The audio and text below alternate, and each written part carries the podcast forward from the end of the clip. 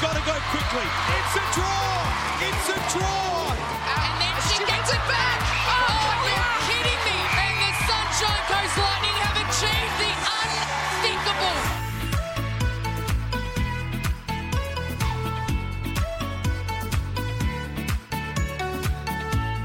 Hi, everyone, and welcome to another episode of the Inner Circle podcast. Sharelle McMahon with you alongside Bianca Chatfield. Now, B, I had to tell you, and I didn't mention this before Oh. we came on air. Um, we've hit 25,000 unique listens. Have we? On the podcast. Yeah. Yes. Yeah, so thanks everybody. Thanks. It has been, you know, we've been really pleasantly surprised, haven't we, with the amount of people tuning in and engaging with us in terms of what you want to hear about, what you've enjoyed, your opinions on our opinions. Yeah. So- Whether they're right or wrong. Yeah, and it's been something that I've really liked about having this uh, little podcast happen. Yeah, I agree. Uh, You say little, but uh, it's quite extravagant. Um, however, yeah, I agree. It's one of my favourite parts of the week is that we get to talk about it from our point of view and provide all these insights that we didn't realise. Uh, that other people don't really know, did we? Like we, d- and that's why it's great on Twitter. Everyone engaging with us and you know prompting us on questions to keep asking because we love trying to explore and find different guests. And we've found a different guest this week too that we we- hope is going to be as entertaining. Yes, and we've been wanting to chat to an umpire since the start. It was one of the things that we wanted to get that insight of it because we always hear from the players and the coaches, and Yep. you know the umpires played such a huge role in our game, uh, and so we are very lucky to have Michelle Phippard joining us a bit later in the program. Now she's umpired both of us. yes over the extensively. years, so oh, we'll have to ask her what we were like to I'm intrigued. Do you Yes, know? we should ask I her. actually remember, and Oh, no. I was so obnoxious. and it was either to No. Michelle or Sharon Kelly. I can't remember which one. I think it was Michelle. And because they used to come to training all the time. Yes. And so I got into this habit of I thought I'd be really smart. And I would get my three feet and I'd ask Michelle during a game, is that three feet? Like, so she wouldn't call me for obstruction. Can you believe I did, Did that? she respond? Yeah, she like laughed during the. I got a laugh out of it. Oh, like it was all Well, a bit of a joke. that's But then after the game, she said to me, "Bianca, you can't ask can't me ask that." that. and I was like, "I thought I was just being clever." Oh, there you go. But anyway, I love that the umpires do uh, interact with us, you know, after games, and so that we Mm. have got to know Michelle a lot over the years, and hopefully we'll get to know her a little bit more. Yes, that's right. We'll ask her how she felt when you were being, Being a obnoxious. smart little lipping off on the court. Did you never do anything like that, Sharelle? Of course I didn't. Oh, No, I used to always say, "Is it just here, umpire?" After I was given a After penalty. you'd, like, knock Yeah. somebody yeah, over Yeah. and- yeah. Oh, thank you, my my shot. Okay, he's right here. Thank you. uh, very very sweet. I was on court. Um, I don't know how sweet it was on court though. Uh, in one of the matches over the weekend, this has been one of the big talking points of round eleven. Uh, the Giants versus the Firebirds. Um, Mm. it was a big one. Was it round 10? Have I jumped ahead? Anyway, doesn't matter. no, that was round 11. It was round 11. I Yep. thought so. Sorry, I'm questioning myself. The Giants and the Firebirds, it was such a tight match for for much of it. And the Firebirds really took it to the Giants. They haven't had a win yet, the Firebirds. So they are chasing that hard. And at times they put themselves into a really good position. But gee, it was, they literally left blood, sweat, and tears on the court. Gretel Tippett getting that whack to the face. And Oh yes, It wasn't a broken like, nose that we've accidentally. heard? I don't. I think it was accidental. Did Well, you think it was a- uh, accidental? yeah, it did look accidental. I mean, I, um, did fly out, but it looked accidental. The game was really odd to watch. I felt like there was no flow, you know, for either team, and it was really just disjointed. And I think that's a lot of why bodies seem to be going everywhere. I don't know if that's an, the effect of the World Cup break and everyone's still trying to find their momentum and players potentially a little bit tired, but it was just a really odd game to watch. And what stood out for me, yes, it was really physical and sometimes dangerously physical. Um, and listening to Coxie and Sue Gaudion on the commentary, you know, saying whose responsibility is it? So if the umpires aren't necessarily pulling players off the court and the players aren't backing off, is it then the coach's call to pull the players up and say, "Pull your head in. We don't need that." Now, the, the, the when when they were saying that, it was prompting me to think about it because I thought, you know, there are some games. Yes, I'm happy to put my hand up where I was overly physical to get a ball, but if you got the ball and you got the intercept, then it was almost just carry on. The coaches were never going to pull you up if it was in your favour. Get you in trouble for actually getting your hands on the ball. if you kept being out of play and you kept, you know, missing the intercept, then of course the coaches are going to pull you up on it. But Mm. if you're actually getting the ball, it's to the advantage of your team. So then that's when quite often I think the coaches tend to back off and not say. That's what that's from my experience anyway that I used to find that on court. And yeah. Um yeah, how do the how what do you what's your take on it? Whose responsibility is it when it's getting out of control? Well, it's a really interesting one. We heard on in that game that Kim Jenner, um, oh, sorry, Kristiana Manu'a came off the court at half time and said, you know, we have to get off the body, um, you know, stay in play. And then um, Gretel Tippett spoke about a similar thing. When So when they were coming off the court, they'd identified that was something that had to change in the game. We heard that the coaches were saying to their players, you need to stay in play, you need to get Yeah. off the body. So in some ways that is being addressed, but let's make no mistakes about it. When you are an elite athlete in any field, you are pushing. You are pushing yourself, you're pushing your teammates, you're pushing the umpires, you're pushing every boundary that you can possibly push. Mm. And so I think when you're out on the court and you're in the heat of the moment and you start pushing those boundaries and you go, "Oh, I got away with that one. Yeah. I might that well that's my new level." And then maybe you take it one step further. Am I pulled up then? Oh, no, I'm not. Okay? Yeah. So that's my new level. So, of course, the coaches and the players have a responsibility to play the game in the correct manner. Of course they do. And that's absolutely the first port of call for me. But in the heat of the moment, I definitely think the umpires have a huge amount of control over how the game is played. Now, in that game, there were some dangerous um, co- contest Yeah. contesting for the ball. I mean, we saw Definitely. Kim Jenner penalised 32 times, Yeah. which is the highest of an SSN game. So far too much. So from a coaching and player perspective, that that's too much to be able to play anyway. I mean, I don't really know what the benefit of that is. Um, but I think the umpires absolutely can play a role in behavioural change for the players. If they're penalising, if it's continuing to happen, they caution, they warn. The player's not going to keep doing it if No. they think they're going to be put off the court. Well, that's right. And that's why I think we need to start seeing players be put off the court Mm. because you're only going to learn your lesson once you are put off. Because even though we say 32 penalties for Jenner, she yes, she's out of play and she's not contesting and not getting intercepts because she is out of play. However, I remember watching you, Sharelle, when we were both on court together, and I'd watch you down the other end of the court. And people knew if they constantly contacted you, it didn't matter if they were in play or not, that constant contact on you wore you down mm, mentally and physically. So it's still having an impact mm. and it's still, you know, it's still putting pressure on players from the other team because you are constantly niggling at them. Mm. And I don't think that's fair either. Like I think that takes its toll. Yeah, and I really wonder if that's a tactic that the Firebirds went out with. I mean, we saw. I heard Rose Jencke telling Kim Jenner to stay in play. Like, I don't actually think that that was a directive as No. such. I mean, we don't know. We haven't been inside that, but from hearing what they're doing, that that's not what they went out there to do. And um, the the players that she's playing up against, and Jo Harten, she's a very clever player, so Yeah. she can draw that niggle and penalty out of players. Um, but yeah, it was an interesting one for me. But I, I do think that the there are many steps along the way that need to be addressed, but the umpires definitely play a role in that, in how they umpire and can control what the players get away Yeah. with. And throw some more cautions out in those first Yeah, and second they do quarters. get they do get a lot of heat for f- throwing cautions out though, don't they? From the Yes. commentators and so that that's the other side of it. You know, then we've got to be, oh, they're throwing too many cautions around. Yeah. So it is tough for the umpires to kind of find that balance, but I think there was a place for it perhaps in that game. Yeah, well, I think for I think throw some cautions out definitely if that's the way the game's going and that's the way the game started, but actually back it up and take people off the court Mm. if it continues. Um, but th- this is why it's the perfect timing to have Michelle Phippard Yeah, I know. so that we can talk to her uh, and see what about that. her thoughts are about that, like whether they do actually think as umpires that that is part of their role Yes, in actually modifying the player's behaviour in a way, or Yeah. whether they're just calling what's happening. Yeah. It, it will be really I interesting can't to wait. what about the game? Your um, Vixens taking on Fever. I Yes. Mm. mean, it was a great win in the end, considering last time you took them on, it was a draw. Yep. But one thing that stood out to me, and I'd love to get your insight in it, is Mwai Kumwenda, Yes. MJ, coming back after a knee reconstruction.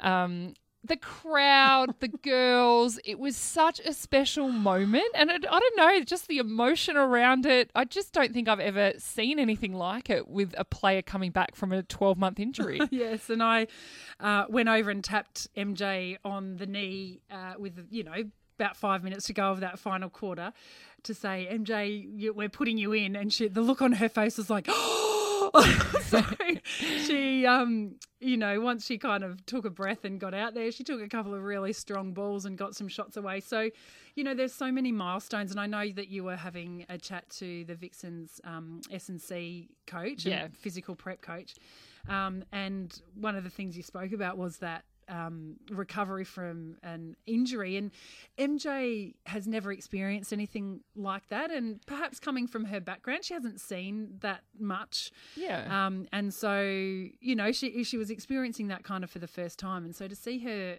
fight through all those challenges that, that have she's experienced over the 12 months and get back out there was a really special thing. And everyone felt that, I think, in the stadium. Yeah, you could just tell. And what you know, I thought was really great was one how much all the girls got around her, but it's been the advantage of being able to have 12 players for the last couple of weeks where you've been able to gradually bring her Yeah, back yes. into the side. So now the Vixens have a lot of shooters. How do you go about now? This week we dropped down to 10 players in each team. How do you go about making that decision? Does MJ stay in the 10 now? Yeah, well, it's a, a challenging one certainly because you you know you've got a player with the caliber of MJ coming back in, and without getting into all the the Have you had selection meetings yet? Is that Well, no, we've, we've got our um, our main training for the uh, week this afternoon, quite conveniently for me. so you know, we'll we'll talk about how that final ten is going to look. Of course, we've got Inna Marie Fenter who has been out of the the group with that calf strain that she received. So we'll have to get a bit of an update on how that's all looking and then um, make some decisions. But um, you know, there's some challenges ahead for for many of the teams. You know, I look at the Swifts too. What a great game that was with them and the Lightning. I mean, the Swifts just have this uncanny ability to cover injuries. I mean, they have brought in some fairly high caliber fairly players? players. Um, Katrina Rore, and we're trying Hey, to roll really the R's. well. I'm not sure if I do, but you know, there's been feedback on Twitter about how we're pronouncing her name. Um, how she fits into the team. Mm. Kayla, Kayla Cullen is there, of course. So, you know, talking about the Vixens with their shooters, I mean, defensively, the Swifts are, uh, have got a lot of strength up that defence end, haven't they? They do. Nice little segue to get yourself out of answering that question. I like how you see you know Anyway, the moving media well. but you know, even I thought it was a great performance, a great game. The Swifts and Mm. Lightning. I, I, you know, just. I love that Lightning just find a way too. Like I Mm. think we saw Karla Pretorius back at her best as well, and And he's- interjection as a as a contrast, eight penalties for the game, zero obstructions in her entire game. With the way she plays the game and her attack on the ball, her timing is impeccable, and her combo with Maweni was really special. Isn't it great to watch? And uh, it just really stands out to me how strong they are. But the Swifts to only lose by two goals, they lost Helen Housby to a thigh injury. Mm. Hopefully she's back and out there soon. They we say it every week. They've just got very good team structures that it seems to be no matter who's coming in and out, seems to be able to fit in. And that's credit to Briony Akle and what she's doing with that side. Uh, because I can't wait to watch them come finals if they, you know, can get back to a, a full strength and having everybody out there. But Sophie Garbin, I thought she did a good job. Yeah, she ran well, having not spent much time out in goal attack. you'd be at like- this level anyway. Yeah, it's a bit of a shock to the system when you have to run a bit further in any position, really. So she did really well. Um, the other game, of course, was another draw. Can you believe Oh, it? God, I'm getting used to it now. Uh, yeah, it's well, you can believe it. Of course, it's another draw. The Thunderbirds and the Magpies again another stake in the heart of letting draws stand, isn't it? Surely we'll have an extra time come in. But I wanted to ask you about the contest between the goalkeepers in that game. Shamera Sterling, 11 gains, 5 intercepts, 5 rebounds. Up the other end for the Magpies, Geva Mentor, 12 gains, one more, six intercepts, one more, and five rebounds.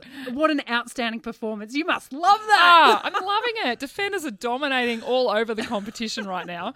Uh, good, uh, like credit to Geva too, because I don't think we've seen her at her best. Hmm. And I know that's really harsh to say because she's always seems to bring a good performance. She does. She's but amazing. She's just, I don't think we've seen her at her dominant best this season. And it's good to see her starting to find her feet. And Rob Wright actually even said that after the game that, you know, she's been a little bit quiet, but she's also had a lot to deal with with the World Cup. So it's. and her book. yeah, she's been her book. very busy promoting her She's book. been heavy promoting the book. Maybe she's just been able to have a bit more rest time Leap if now. anyone and- wants to get it. Yeah. in, available in all good bookstores, I'm sure. There you go, G. Bookstores even exist. Oh, I don't know. Actually, no, probably not. Online, sure. online, online. Sorry, sorry. Sorry, Geva. Anyway, it was great to see that. The thing, another defender that has been put into the spotlight has been Kate Shimmin from the Thunderbirds and has been selected in the England Roses squad. Yeah, so this is a seemingly extended squad. I don't know, of 27. Well, I, it believe they have it two different categories. So there's P1 and P2 for their um, training squad. So that would be kind of different payment contracts and expectations, I would imagine. Um, I didn't even know she was eligible. Did no, you? no, I don't. I didn't, but she's got a dual citizenship apparently. Good So- or bad move by the Roses? Ah, do you know what? It's a it's a tough one because she obviously hasn't been part of their pathway. Um, they've had great success uh, plucking Chelsea Pittman from the Australian system and taking her over there when she wasn't getting opportunities here. Um, I think for them, they they have every right and should absolutely scour the world for the best netballers who are eligible to play for England. Um, and if Kate Shimmin, according to them, sits in that category, well, more power to them. Yeah. I think I, I actually do love the way Kate Shimmin plays Yeah. the game. She's she's so hard at the ball. She's kind of probably over the last 12 or 18 months maybe not had as many opportunities as we've seen in previous times. But I I I think she's worth having a crack for sure because I think that she brings something a little bit different and if you want someone to actually get out and win the ball, she's She does certainly that. got that mindset. Yeah, and I I do agree with that. I I would be filthy if I was another English defender in the pathway and they just grabbed somebody from Australia. But anyway, uh, put that aside. I think the the hardest thing for Kate Shimmin and why I don't think we've seen the best of her in Super Netball is because her combinations for the Thunderbirds keep changing on her. Yeah, one tough. minute you know she's got Fee Thiemann with her, the next minute it's somebody else, then the next year it's somebody else, and I feel like she's kind of just been pushed around a little bit and hasn't really been able to form a solid combination with anybody else. And mm. if she got that combination right, she would be even more lethal, especially as a goalkeeper, because her vertical jump is one thing that really stands out and her ability to reject the shot, Oh. which I love watching. I think it's awesome hate to it. see it. Of No. course you do. Of course you hate it. I feel sick for the goalers every night. Oh, I'm like sucked in. but I love watching that because it's something different. It is. It's great. And I mean, you know what it's like defending the shot. It's, it's so incredibly hard to get the timing right to reject a shot. Yes. So she So when you do, you should do a lap of the stadium because it's hard work. high fives from everyone in the stadium. hey, the last thing I just wanted to touch on before we get onto our guest, Michelle Phippard, as we mentioned before, is the shape of this top four. So at the moment, we've still got the Swifts out on top, then Lightning, then the Vixen. So they sit on 65, 62, and 61 points. So only four points separating those three teams. Um, then that fourth position's a really interesting one for me at the moment. The Giants have that over the Magpies. Again, that's only by four points. I know. So, okay, what what's your prediction? I think perhaps the top three, barring anything crazy happening, a, a set they might jiggle around a little bit. Yeah. Who's going to take out that fourth position? Well, just going on performances since we've got back from the World Cup, I'd have to say Giants. I just think they're playing a lot better. Magpies, I'm not sure what's happening, but the inconsistency just shines through every single week. One minute they're on fire, the next minute they're nowhere near it. Then they're kind of half half. So, you know, I don't think Magpies are going to make that top four. I think it's going to be Giants. Um, but the Magpies have the team, and Well, I think see, that's been the- the biggest frustration Well- is that they've got the team to do it. That's right, and they've you know, as you say, they've been a, a little bit up and down, but their up is seriously good. Seriously So good. And Vixens, can you guys still have to take them on again, don't yeah, you? the last round is the last rounds. That- Vixens. But so actually, the run home for the Vixens, and I haven't looked at the others, but is the Swifts this weekend, Sunshine Coast Lightning, and then the Magpies. Whoa. So it's a it's certainly not an easy run home uh, for the Vixens, but and and no doubt those games will help shape that final yeah. four. And surely, as a coach, though, you don't want an easy run No. into finals. You want the hard run. You Yeah. want to play them all now, get a good look at everybody, and know what you're going to tackle Yeah, once that's you come right. into the That's finals. right. So you've you've come up against probably what you'll see quite close to the finals, and you know it's kind of nice in some way to be in control of the destiny in a way, if you know what I mean. So we've we're playing against those top teams. So if we can put out good performances, and I'm sure the other teams are thinking this too, Yeah. you, you've kind of got control over where you head as you lead into finals. Yeah. So, So, definitely, I think the Giants are going to end up in fourth position. Oh, Love Oh, to know. You're very sure about that. Love to know your thoughts, everyone on Twitter. Who's your top four? Yes, let us know. Hey B, I reckon we should get into our guest, Michelle Yes, Phippard, joining let's us just after this.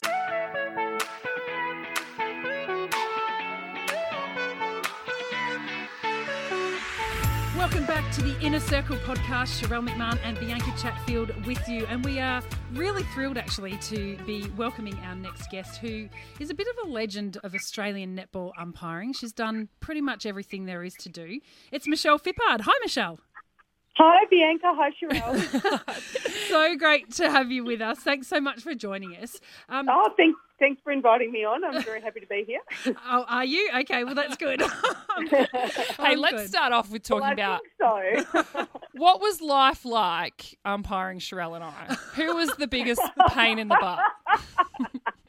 Oh, Bianca, be careful what you ask. Oh, I thought you Oh, were no. saying Bianca, and I was just about to cheer. Oh, I'm pretty sure I was more painful than you, Sharelle. You were the princess. You, I never gave you a dirty look, did I, Michelle? Ah, oh, wow. It was a long time ago. we can't remember that. I was just saying. no, far too long ago to remember. I was saying before, Michelle, how I think I remember where I just thought I was obnoxious, being very obnoxious one game when I remember turning to you and asking you if I was three feet and thinking that I was being really funny. Yeah, like, and then after three- the game, you're like, feet, Michelle? Bianca, you can't ask me that. Hey, Michelle, it is one of the things that I wanted to chat to you about the interaction between players and umpires. Um, you know, we've seen you a couple of times uh, this year pull players into line. Uh, one of my favourites was when you told Helen Housby that you weren't interested, not interested, goal attack. And I just, I'm like, yes, I love that. Is that for you? Is that an important part of what you do? Oh, look, I think, I mean, I think one of the really great things that we have in netball is that we do have a lot of interaction between the players and the umpires, both on and off the court. And for me, I know it's something that I actually really enjoy about my involvement in the sport, you know, going into trainings, having the chats with the players, um, and developing those relationships. And to be honest, it makes, I think, everyone's job easier out on the court when you have that relationship where you don't always have to get formal about things to sort of ask players to, you know, get back into line and just remember what we're all out there to do. So um, for me, it's it, it's probably something that I enjoy the fact that we have relationships that allow us to do that. Um, I don't know. I've, I've had a lot of feedback and they're not interested. Um, I have to say it was one of those things that kind of just came out at the time. Um, I did show my kids the clip and they all went, "Oh, you say that to us all the time." yes. it was it was very mum voice, I have to say. But um, oh, look, I mean, luckily Helen took it in in the spirit in which it was intended, and we had a good laugh. But I do think that um, you know, you know gen- and I mean generally too, when when we sort of have a have a little word with the players on the court, quite often in the break, people will come up and sort of say, "Oh, you know, Michelle, I thought this," or um, "What's going on here?" And we, you know, we have a little bit of a talk and we we sort it out. And I think that that helps everybody get on the same page so that you know expectations are clear because you know ultimately umpiring is about communication. It's about managing the game and communicating effectively, and whatever helps you do that. You know, I, I think is the way to go. Would love to get an insight into your preparation and what an umpire goes through on a weekly basis. And I guess you touched on there the relationships that you have with the players. And I assume, and obviously we know from experience, you know, how often are you in at training with the teams? Um, well, I certainly in um, in pre-season and early in the season, I try and get in more or less every week. Um, I have been in at both Swifts and Giants a bit this season, early in the season. Um, they've been actually trading back to back at um, at the New South Wales Netball Centre, so it's been quite good. I can sort of go in and do some time with one team and then head down and do some time with the other. So that's sort of nice to get across both teams because obviously different players, different dynamics, different coaches. So that's I always find that really interesting to see as well. Um, during the season, it's a little bit more tricky depending on travel schedules to get into the training sessions because obviously the team format varied during the week. Um, my format might vary. Um, this season, I, I, haven't had as many sort of long trips, but last season, I think, you know, the first half of the season, I was in Perth every second week. So that kind of um, ate into my recovery schedule a little bit because, as you both would know, it's um, it's quite quite the trip to Perth. Yes. Mm-hmm. So, um, so really, um, I do try and get into trainings as much as possible. Um, quite often, we get, um, you know, we have interaction with coaches during the week in terms of if they kind of want feedback about things specific questions or specific clips. So we have that, those sorts of interactions as well. So I guess that's sort of what we do in terms of working with, with the teams and the coaches and players. And then as well as that too, obviously we have our own training, so our own physical training, but then also our own review processes. So um, we um, we have a coach at every one of our games who reviews our performance, so we get assessed on that. Um, and then we also have to compile our own um, performance review reports um, we do our own video analysis. We chat with our coaches during the week. So it's um, it's a reasonably heavy workload. Yeah, that's really interesting. It's great to kind of hear that. No Mm. doubt that has changed over your time in the game. I, I wouldn't have thought that that's the amount of time and effort you put into it when you first began. We, we were actually just reading a couple of things before we came on air, and you mentioned that you work with uh, sports psych as well in, in your preparation. I, I'm interested in that mindset of an umpire because you are under just as much pressure as the players out there. How do you keep your mind in it? Is there are there moments when you doubt yourself? How, how do you work through those moments? Um, well, I think that that's probably one of the most important things you do with the sports psych, to be honest, Yeah. because um, it is one of those things that umpiring is very much a mental game. Obviously, you know, you need the physical training, so you're not worrying about whether you can make it to where you need to be when you need to be there. But um, certainly, I think your focus and concentration is a really big aspect of it. Um, your mental strength, um, recovery from mistakes is a really, really huge one. Um, and also, I think being able to make adjustments to what you're doing, and not just in terms of the decisions you make when you blow the whistle, but decisions about what you're doing in terms of you know your positioning and your timing and your read of the game. You know, if you feel like perhaps on, on one run down court you haven't quite been where you needed to be, what adjustments do you need to make? So it's sort of this constant process of reviewing and adjusting so that you can you know do the best job you can. Um, in terms of, I guess, recovery from mistakes, because I mean, let's face it, we make mistakes. Everyone What? is involved in What? makes mistakes. I'm going to clip Um, that up. That is an umpire admitting that no. I have never said umpires don't make mistakes. Um, but certainly, you know, we, you know, you make decisions sometimes and you're thinking, oh, I reckon that was dodgy, and you have to sort of, you know, you have to have a mechanism for moving on. And the fact is, once it's gone, it's, you know, once you've done it, you've done it. And the important thing, and I often say this to umpires that I work with as a coach, is that one bad decision then doesn't create another five bad decisions because you're dwelling on the bad decision. Yeah. So you kind of need to, you know, have have a mental mechanism to sort of, you know, pop it in a box or you know put it on the shelf, and it's something that you review at the right time, which is you know after the game. Um, so I think it's about you know obviously having good strategies for you know moving on from moving on from mistakes, um, and I guess dealing with the the things that are challenging that happen out on the court because um, you know there are games, different games present different challenges, and so you need to have a variety of you know tools in the box to to deal them as they come up. Mm, see, it's exactly like a player, isn't Oh, it? exactly, And what you exactly. prepare No, it and- is. It Move, is. move on from your mistake. Exactly. I'd love to know, Michelle. You mentioned before about the interaction with the SSN coaches.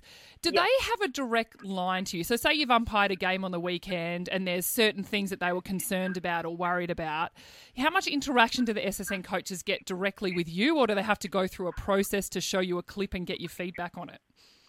Uh, look, we do have a process where, where we have had in the past kind of quite a formal process around it. And I know that we, um, before pre-season, we had a meeting with the SSN coaches, so all of the umpire group and the SSN coaches. And one of the things we did talk about was sort of loosening up that process a bit so it didn't have to be so formal because as some of the coaches said, you know, sometimes we just kind of want to ask about some stuff and we don't want to have to go to the trouble of, you know, clipping together a whole lot of things to send you and, you know, it seems really over the top. And so one of the things we have talked about is, you know, having more informal discussions about, about, you know, just just incidents or I mean mainly patterns of things. I think for the coaches, you know, the coaches are I think generally really, really good in terms of what they want from us is an understanding of you know, patterns of infringements or if a player is consistently being penalised for something, you know, what is it about that particular action that we have a, a problem with so that they can make the necessary adjustment.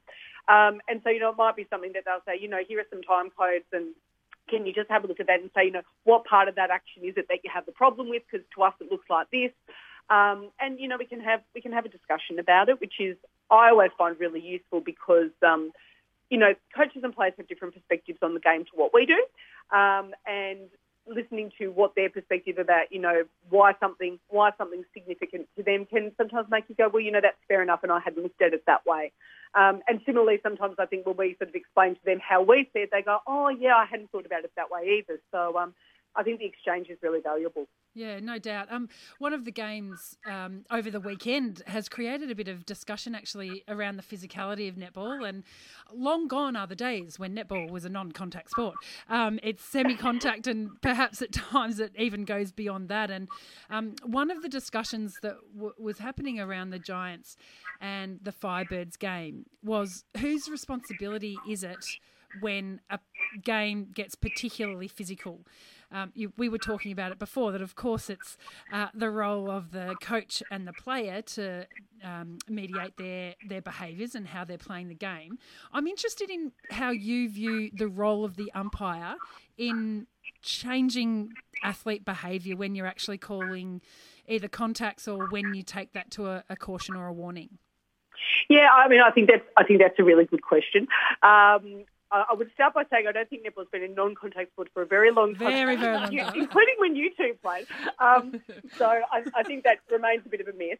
But at the same time, I think that, you know, obviously the whole thing about Super Netball is that it is, you know, it, it, it's essentially your, your premium netball league in the world. And, you know, you're dealing with the best athletes who are constantly pushing the boundaries. And, um, is interesting. My my very good friend and colleague Mark Henning describes it like you know two Formula One cars in a race, and you know you've sort of got these finely tuned machines travelling at you know 300 kilometres an hour, and you're trying to sort of allow the spectacle to happen, but at the same time, if it goes wrong, it can go very horribly wrong. yes. So, um, good way to put it. it yeah, I mean, it, I think it's a really good analogy. You know, we and part of our job is to try and allow the spectacle, but also to try and prevent the disaster yes. at the same time.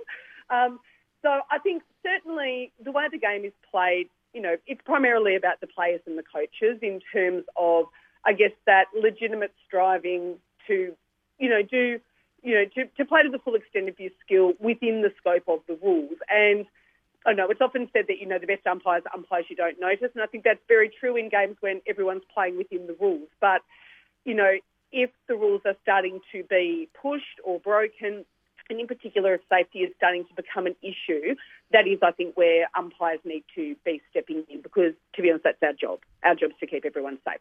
So, um, in terms of you know making that decision to formalise your management, and I think that's something that we certainly try to do after we've used all of our other tools to try and affect the change in behaviour in terms of you know penalising, in terms of changing tone, and you know maybe saying to the player, you know that's you know that's a lot of contact or that's becoming persistent or whatever the case might be, um, there is a need to escalate. And then, you know, if you have a situation where you do escalate and the behaviour still doesn't change, then that's when we need to go through a formal process.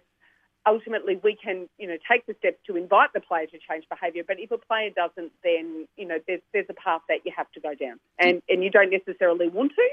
Um, I mean, we had an instance in World Cup, um, Mark and I did, where we ended up just, you know, ordering a player off for the rest of the game. And I mean, that was really an instance where the player had every opportunity to change the behaviour and it just didn't happen. So we really didn't have a choice. Yeah. Uh, did you? I'm, I'm interested if you saw the game on the weekend. It was a game where one of the players had um, a record for SSN penalties, 32. Do you think enough was done in those moments? You know, you speak about reviewing games. Do you, do you think that upon review of that game, there might be a case for saying perhaps we should have escalated things? Oh, look, it's hard for me to say. I wasn't there. I didn't do it. Um, and, you know, that's a tricky question for me to answer, as I'm sure you well know. So, um, So, look, I mean, certainly the umpires will go away and they will review that game and they will work with the coaches. And, you know, certainly always when we look at games, we look at where we could have done things better. So I'm sure that will happen. Ah, send some more plays off, Michelle, I say. now that I'm not out there, send And them I off. I tell you, it's not pleasant. I mean, it's um, you know, it's it's it's not an enjoyable thing to do. No, and- it's, and I was um, just gonna say, it's not Michelle- something we go out there to do. It's, No, you know, and- say, oh, the umpires are getting too involved. We don't want to get involved. No. Our, our, my my preference would be to blow my whistle for a centre pass and signal for a goal and run backwards and forwards. That would be lovely. that would be all you want to do. And, and that's it's actually a really good point that you make. You know, the the umpires aren't out there looking for chances to caution players or send them off. So I guess it's that fine balance of allowing that to happen, but actually controlling games and creating an environment where you've got a good spectacle that's not too marred by, you know, so many stoppages in play because the whistle's being blown so often. Absolutely. And I think that's the thing. I mean, you know, ultimately, you know, you don't want to have to be blowing the pee out of your whistle all of the time. And, and so it's, it's about striking, it's about striking the balance. But, you know, ultimately, there's only so much we can do to get players to change their behaviour. Um, and we need to, you know, obviously use use the tools we have. But then if we don't get the responsiveness, then I think, you know, that, and that's one of the things where, you know, the relationship and the interaction does come into play. That if you do have a good relationship with, with the players and, you know, you actually often don't need to escalate it because you change the tone, you make some eye contact and, you know, they kind of say, oh, okay, I need to back off. And, you know, you, you, you get that change. And I think that that, you know, is, is one of the important things about the better the relationships you have, the more likely players are to respond to you. Um, which is a challenge you have when, you know, at something like a World Cup where you're umpiring players who are less familiar with you, less familiar with the style of umpiring, um, and, you know, aren't as responsive. And that's, that's where it becomes hard and you have to work a bit harder to try and get them on board. when you are umpiring Super Netball, and you know, say you ump- you know the players well, you've had them for years. When you go to a game, is it hard not to look out for what you saw them do in the game previous, and you know, be kind of more attuned to seeing that in this in the, the game that's coming up? Does that make sense? So, like, you know, if there's a No, no, it does. It does. Um, I guess it's one of those things that you go out there taking each game on its merits, but at the same time, you know, as as I guess players do when they prepare for matches, you know, you you have a certain amount of knowledge in the memory bank about the way that certain players play and the things that certain players do. So I don't think you go out there necessarily looking for specific things to happen, but I think you have an awareness. So, you know, you Yeah. see a player going for the ball with one arm and you go, mm, where is the other arm? Like. Why didn't she jump? player not go for that? Oh, because someone's hanging on to them. You know, things like Never. uh, also, how beneficial is it for the players or and for you during a game when the players approach you at quarter time or half time and you know want to bring up something that's happening, want to make you aware of something that's happening uh, on the court?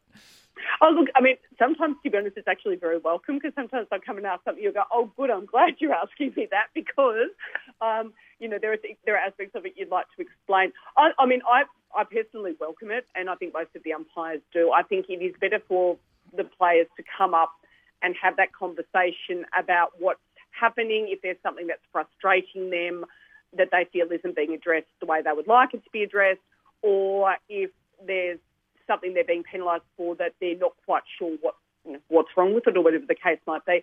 I, I think it's much much better for you know the captain to come with the player concerned and say you know can you tell us what's going on, um, and then we can we can have that conversation. I think I think it's much better. I mean, obviously at times there are elements of you know planting the seed in our heads about things that might be happening. I, I think we're all very aware of that. But that said, I'd, I'd kind of prefer the conversation to happen than for sort of frustration to build because I think that's sometimes where the niggle begins. Yeah, I really enjoy, especially in my position on the sideline with the commentary, I really enjoy watching those conversations take place because I think the umpires put on the greatest act in that, yeah, we're really concerned. Yeah, we can, you know, and the players are so emotional because you can see they're either being thrashed and they're trying to like get you to help them. and you guys are just so nice and explaining it all to them. It's, I wish we could get the camera and mic involved in those conversations far more often than we we do. Oh, I'm sure Michelle will probably wouldn't want that to happen. Hey, Michelle, before we let you go, I've just got one question. We we often speak about this, and one of my pet hates is that when the athletes, well, when there's wants to be an inter interchange, that the um, the players have to pretend that they've got an injury. I'm not sure if you're aware that they do this. Oh, um, yes. Is that, a, is that not the we- oh, what's the injury for? Where you know full well there's no injury. Is that a weird feeling? And also, is there a rule that we currently have in netball or in SSN that you would like to see changed? Well, that, that's interesting because those two could really go together. It was actually a bit of a hot topic at um, at World Cup Ah. because um, obviously without timeouts, because often in SSN um, the whole fake injury thing gets dealt with through a timeout these days rather Yes. than an injury. Yes. Um, you know, there were a lot of fake injuries, and I mean, you know, we all know that they're not injured, um, but we have to go through the whole charade of going, "Oh, what for? Oh, your finger. Oh, okay." Can you ever say no? I have said no one time when, when I said what for, the player wasn't able to tell me what for. Ah, okay. All right. Oh, come on. Come on, players, be quicker. a Finger. Uh, what yeah, exactly? You kind of have to have it prepared. That's that's my hot tip. Um, but yeah, I have had instances where the players just looked at me blankly, and I've gone, "Well, no, you can't. You have to help me You out. You actually here. have to be injured. you do have to give me something." So, um, but one of the things we spoke about quite a lot, um, well, a lot of people asked about is, you know, do you think that with with all of this, because everyone, you know, everyone says it's a bit ridiculous. You know, should we look at something like rolling subs? And um, rolling subs was something that we tried in our um, in our second tier competition, so our um, Australian Netball League competition. And, you know, it was very seamless and I think it worked really, really well. There's sort of minimal disruption to the game. There was minimal disruption to the umpires or I don't, I don't think there were any sort of infringements related to it in terms of people going on at the wrong time or running in front of the umpire at the wrong time or things like that. Um, and I, I kind of think I would kind of like to see that happen. To be honest, it would get rid of this sort of charade of pretending that you're injured when you're really not, um, and it would allow those substitutions to be made. And you know, has the potential, I guess, for coaches to use it in a, you know, in terms of using an impact player, in terms of being able to respond more quickly to shifts in momentum and things like that in the game. And um, yeah, for me, that's something that I wouldn't mind seeing brought in because certainly the trial at ANL was quite successful, and I think it showed that you know it's a, it could be quite a good addition to the game. I'm with you. Bring on the rolling subs. yeah. And in in in international netball, do you think times have now moved on where we need to have Australia umpires umpiring Yes. Australian games? be so hard Because. I, I feel like it's quite offensive to you as umpires that we we're, we're saying, well, you can't possibly be neutral when you're umpiring Australia versus New Zealand. Like I feel like surely now we've got to go. It needs and, to happen. and surely we're at a stage where we we've got the world's best athletes, as you say, Michelle. F1 cars running at each other. You want the best umpires in the world officiating in Those those, top matches. Yeah, I mean, look, it, it's a hard one. I think it often comes up around World Cup. I mean, I will say, you know, there are a lot of really good umpires from other countries. Um, you know, I, I certainly don't want to. I mean, I, No. I, I want to make that clear. There are really good umpires from other countries, Yes. and um, I do think it raises a question for you know, and, and it comes up every World Cup, and I kind of wonder that whether enough gets done about it, sort of in between the next four years when the whole same thing gets said again. Um, I do think more needs to be done around umpire development internationally, and I think in particular in, in the instance now where you have you know eight um, eight out of the top eight countries, you have four African countries, Yes. but only one of those has actually got any international umpires in it. Um. You know, and it, it it it has to be, I think, a big disadvantage for your countries like Malawi and Uganda and, and Zimbabwe because they come to events like this and the umpiring's really tough for them because it's obviously very different to what they're used to. And so I think we, we need to work on how do we kind of get umpiring on board in terms of operating hand in hand with player development because ultimately your standard of play can only improve to the extent that your umpiring allows it to. Um, and so I think that, you know, we really do need to, to look at that. Um, in terms of neutrality, look, I mean, there are lots of elements that go into the whole neutrality rules in all sports. I mean, I know it's been a bit of a debate about cricket this week with the Ashes because there have been a lot of errors made in the Ashes series and they have neutral umpires, and it, it's a bit similar in terms of, you know, in their top 10 of their panel, most of them come from Australia and England, which are the competing countries, and therefore they can't be allocated.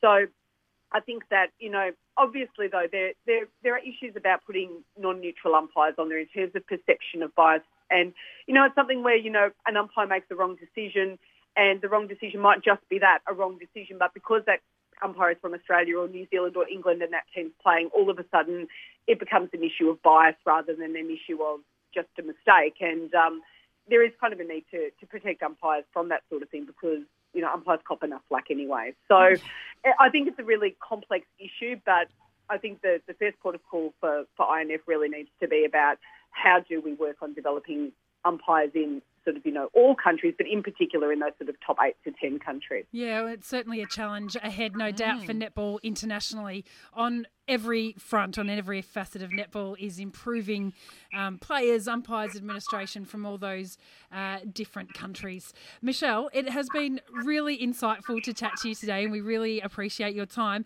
Before we let you go, congratulations on officiating in your 100th National League game, which happened a little bit earlier in the year. We're um, really thrilled that you you still continue to be involved, and we've really loved chatting to you today. Oh, thank you very much. Thanks a lot for having me. Well, Bianca, as we say goodbye to Michelle Phippard, what a great chat that was. I, I mean, as we've always said, this podcast has been about having discussions about different um, issues that are coming up, but getting different perspectives on things. So I think it was really fantastic to get that insight from an umpire's perspective. I agree. And, you know, just I've got that much respect for the umpires when you hear, Yes. you know, what they go through, their decision making, their preparation. You know, it's just like playing the Mm, game. And I think sometimes we forget that because we're watching the game so emotionally and we do forget that they're doing a job and they have to work very hard at it. That's right. And that mental side of things, too, obviously just as important for the umpires as it is for the players. Now, B, we're into round 12. There's only three rounds to go. Can you believe it? And there's a couple of flying. huge games this weekend that will absolutely shape this final four. Um, the big one that the Melbourne Vixens, my girls are involved in, obviously against the top of the table Swifts. That's in Sydney, so that's going to be a interesting to see what the makeup of the ten is going to be. who's going to be in, who's going to be out. Still giving me nothing on It's that. still giving me nothing on that, and um, yeah, so that's obviously a big one. yeah, and then actually before that game, Giants are taking on Lightning. Yes. fourth versus second. I'm versus fascinated to see how this plays out. I have a feeling Lightning are going to win it, Right. but the way Giants are playing, anything can happen with them. Yeah, and of course we've got the Firebirds and the Thunderbirds, and I mean, you know that that'll still have some heat in it because those teams, although they're probably they're not vying for finals position anymore, Firebirds want to win. they want a win, so they'll be they'll be gunning for that. So that could have a lot of heat in it. That one, and then of and then course you got Fever Magpies, Yeah. which I mean, Another- going on how they've that could be another draw. To be honest, Yeah, the way things are going. Oh, don't even say it. Um, let's thanks everyone for our five star ratings too Yes. on iTunes. We've had 121 so far. However, 120 have been five star, and we've had one four star. I know we've had one. One someone's taken Anyway. the star off us. What's going on there? Yeah, I'm apparently going to call her. They only actually. liked Nat Medhurst's interview. Oh yeah, that's it. But anyway, never like mind. Never mind. We'll keep working on it. Yep. Going for, for all We'll five keep improving. so you can catch us on iTunes, Spotify, and on the podcast page of the RSN website. What's B, the website, Sharelle? rsn.net.au. B. yes. Yes. Good work. You've nailed it. Doing all the right things. Um, it's been another fun podcast, B, and no doubt there'll be another issue or many that we'll have to chat about next week. And I look forward to doing that with you then. Me too. See ya.